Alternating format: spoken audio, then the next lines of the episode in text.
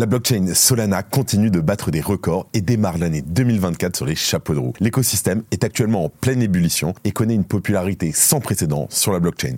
Alors, comment expliquer cette récente effervescence sur le réseau Solana? On fait un zoom sur une tendance qui semble s'installer durablement.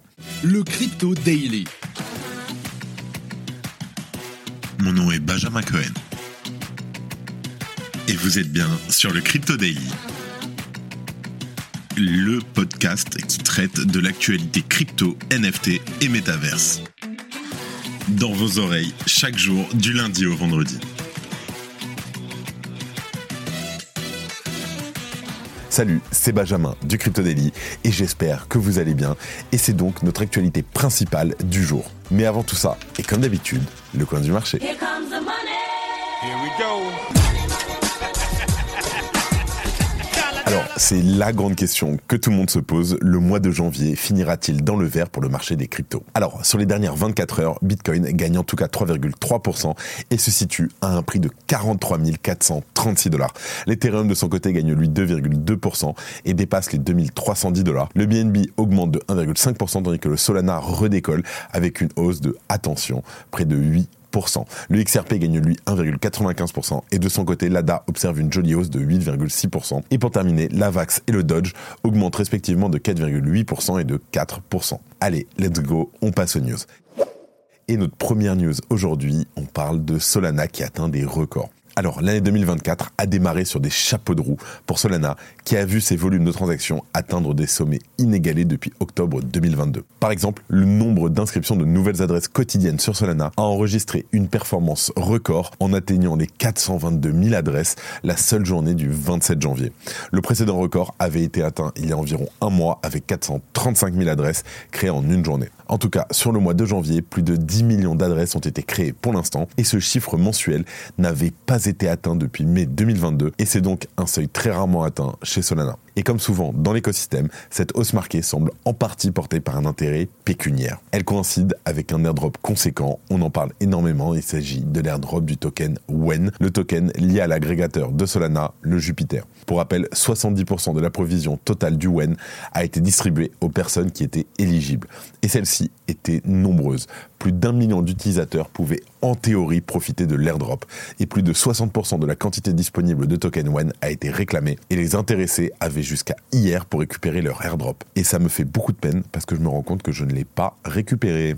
Ce que cela veut donc dire, c'est qu'un sentiment d'urgence a été créé et qu'il explique en partie cette hausse du nombre de créations d'adresses sur Solana. À noter que les jetons non réclamés pendant l'airdrop ont été burned par le projet. Comme ça, je suis sûr de n'avoir aucun jeton. C'est super.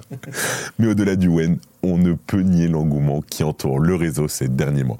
Il est devenu le centre d'une offre de même coin particulièrement diversifiée. Et en décembre dernier, l'airdrop du token Bonk avait eu un effet plus large sur l'écosystème, propulsant les ventes de téléphones Solana Saga, donc le, téléphone dont tout le monde parlait, dont tout le monde a eu.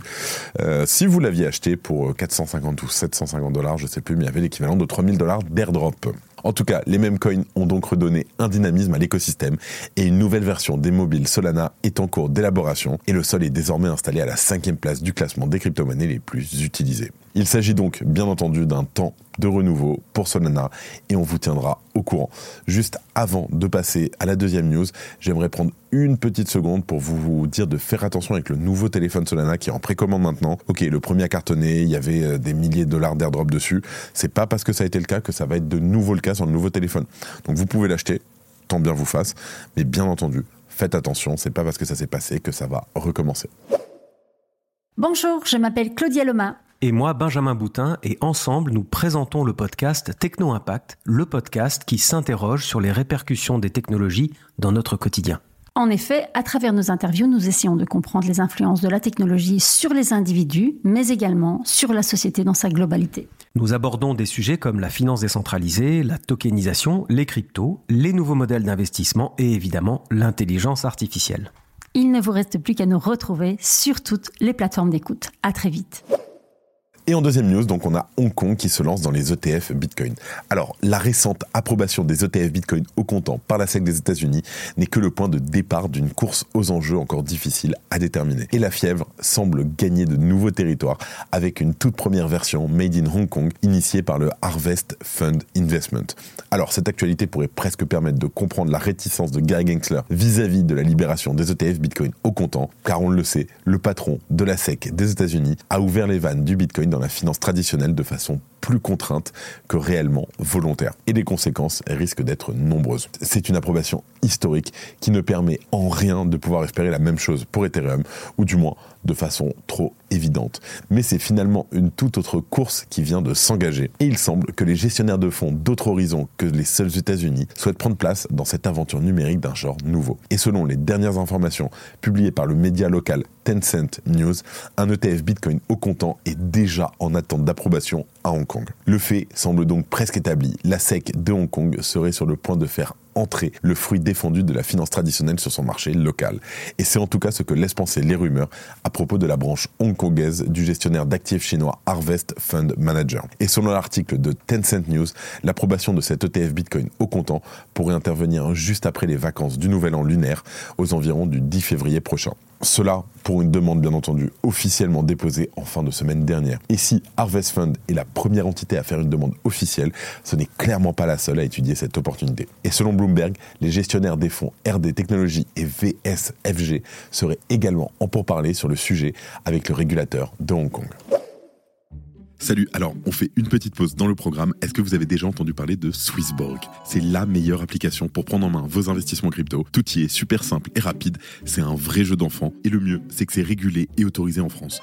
En plus, avec Swissborg, vous avez toujours les meilleurs prix du marché. C'est fini le temps où on payait trop cher sans le savoir. Et si vous ne savez pas dans quelle crypto investir, pas de panique. Avec Best Blockchain, c'est comme un panier tout prêt avec les meilleurs cryptos choisis par des pros. On ne peut pas faire plus simple. Attention, offre exclusive en ce moment. Inscrivez-vous dès maintenant avec notre lien qui s'affiche maintenant et recevez immédiatement un ticket à gratter 100% gagnant et empocher jusqu'à 100 euros instantanément. Alors, qu'est-ce que vous attendez? C'est le moment de rejoindre Swissborg et d'investir dans les crypto-monnaies en toute sérénité. Cliquez, inscrivez-vous et lancez-vous dans l'aventure avec Swissborg. FTX récupère 2,1 milliards de dollars en vendant ses cryptos. Alors, selon une analyse de Bloomberg sur les rapports d'exploitation du chapitre 11 de FTX, la plateforme d'échange en faillite depuis novembre 2022 aurait récupéré 2,1 milliards de dollars entre le mois d'octobre et de décembre 2023. Le 8 décembre 2023, FTX a révélé dans un dossier judiciaire avoir récupéré la somme de 1,8 milliard de dollars en vendant certaines de ses crypto-monnaies. Et d'après Bloomberg, la plateforme aurait continué ses ventes, récupérant environ 300 millions de dollars supplémentaires en décembre 2023.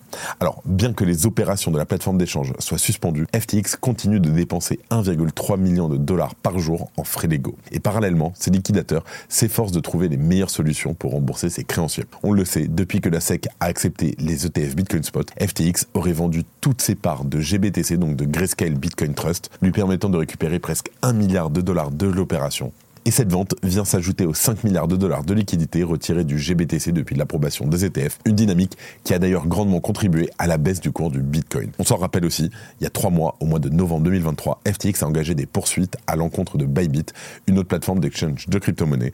On s'en rappelle, Bybit avait retiré l'équivalent de 953 millions de dollars en crypto-monnaies avant le dépôt de bilan de FTX sous le chapitre 11 qui officialisait ainsi sa faillite. Et alors, malgré des plans pour relancer ses services, FTX reste relativement pessimiste, ne s'attendant pas à pouvoir rembourser intégralement ses clients. Une des solutions envisagées par le liquidateur est par exemple de rembourser les clients à la valeur de toute leur possession au moment de la faillite. Alors cette méthode permettrait à FTX de rembourser l'intégralité de ses clients compte tenu de l'importante augmentation de la valeur de la plupart des crypto-monnaies depuis la faillite de la plateforme. Mais bien entendu, cette solution ne satisfait pas du tout les clients dont les fonds sont bloqués depuis plus d'une année, représentant ainsi une perte financière considérable pour eux. Tout simplement, on était aux alentours d'un bitcoin à 20 000 dollars. Là, on est sur un bitcoin à 40, 43 000 dollars. Effectivement, c'est embêtant. Et avant de terminer, les actualités en bref avec notre partenaire Bien Crypto. La guerre des frais reprend entre les émetteurs d'ETF. Alors Invesco et Galaxy ont annoncé la réduction des frais de leurs ETF Bitcoin Spot. Leurs produits se classaient sixième en termes de volume avec 280 millions de dollars d'activité. Cette baisse de frais de 0,39% à 0,25% vise à les aligner avec leurs concurrents. l'Europe lance une consultation pour peaufiner MICA. Alors, l'ESMA a lancé des consultations sur les normes MICA abordant la sollicitation inversée et la classification des cryptos comme instruments financiers. Ces mesures visent à clarifier les règles pour les entreprises crypto. OKX veut lancer une marketplace pour les inscriptions. Alors OKX ou OKX, une plateforme d'échange, élargit son offre en annonçant lancer une marketplace pour les inscriptions. Ils supporteront quatre nouveaux standards de tokens, les Atomical, les Dogecoin Ordinals, les Stamps et les Runes. Google Ads autorise à nouveau la promotion des cryptos. Alors Google a mis à jour sa politique sur les annonces Google Ads pour autoriser la promotion des ETF crypto aux États-Unis à partir du 29 janvier. Les émetteurs d'ETF Bitcoin Spot en ont profité pour lancer leurs premières annonces. Et voilà, c'est la fin de ce résumé de l'actualité du jour. Merci d'être allé jusqu'ici. C'était Benjamin et moi je vous dis à demain. C'était Benjamin pour le Crypto Daily. Merci et à très vite.